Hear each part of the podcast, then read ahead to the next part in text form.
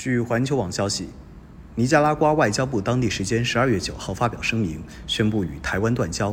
台湾联合报十号报道称，尼加拉瓜是台当局领导人蔡英文任内第八个断交的友邦，目前友邦的数量只剩十四个。报道称，台邦交国虽然起伏，但整体仍呈现下降趋势，包括梵蒂冈、洪都拉斯等，近期也都传出邦交不稳的消息。报道称，台湾近三十年来的邦交国数量最多时达三十一国，自一九八八年起不断锐减。陈水扁时期降至二十三国，马英九时期实行活路外交，仅与冈比亚断交，维持住二十二个邦交国。蔡英文上台以来，陆续断交的友邦包括圣多美普林西比、巴拿马、多米尼亚、布基纳法索、萨尔瓦多、所罗门群岛、基里巴斯等。近年与友邦邦交不稳，时有所闻。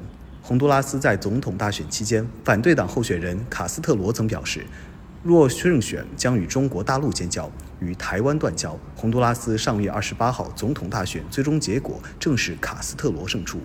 至此，台当局只剩十四个所谓邦交国，分别为瑙鲁、帕劳、图瓦卢、马绍尔群岛、伯利兹、圣文森特和格林纳丁斯、危地马拉。海地、洪都拉斯、巴拉圭、圣卢西亚、圣基茨和威尼斯、斯威士兰、梵蒂冈。尼加拉瓜外交部当地时间九号下午发表声明，宣布与台断绝外交关系。声明说：“世界上只有一个中国，中华人民共和国是代表中国的唯一合法政府，台湾是中国领土不可分割的一部分。尼加拉瓜自即日起断绝与台湾的外交关系，并停止一切。”与台湾的接触和官方联系。